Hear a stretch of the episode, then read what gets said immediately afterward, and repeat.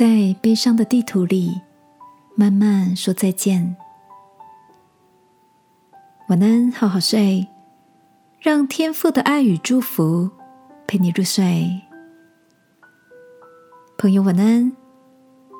春天到了，你也正想念着谁吗？随着年岁增长，自己与朋友都经历了与身边的人道别的悲伤旅程。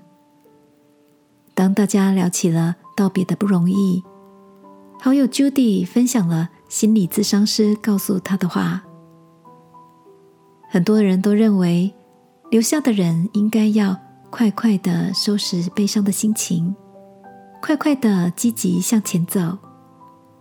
但其实每个人的步调都不同。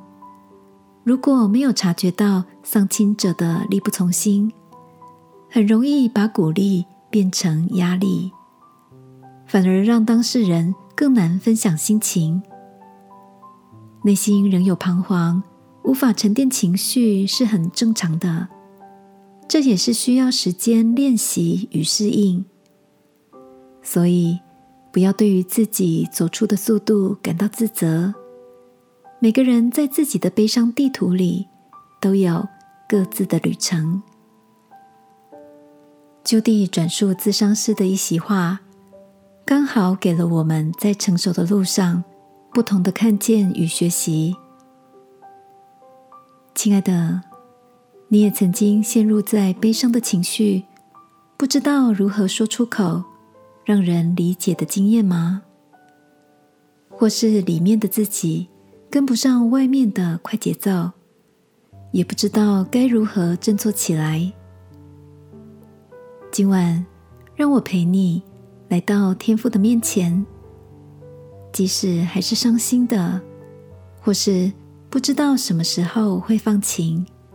对未来迷了路，都可以慢慢的跟伤痛的记忆说再见。记得哦，天父说他要医好伤心的人，裹好他们的伤处。一起来祷告，亲爱的天父，当我感到自己快被巨大的悲伤吞噬时，谢谢你给我够用的力量，陪我用我可以承担的速度离开伤心的领域。祷告，奉耶稣基督的名，阿门。晚安，好好睡。祝福你，在自己的地图里，不急，有你自己知道的速度。耶稣爱你。我也爱你。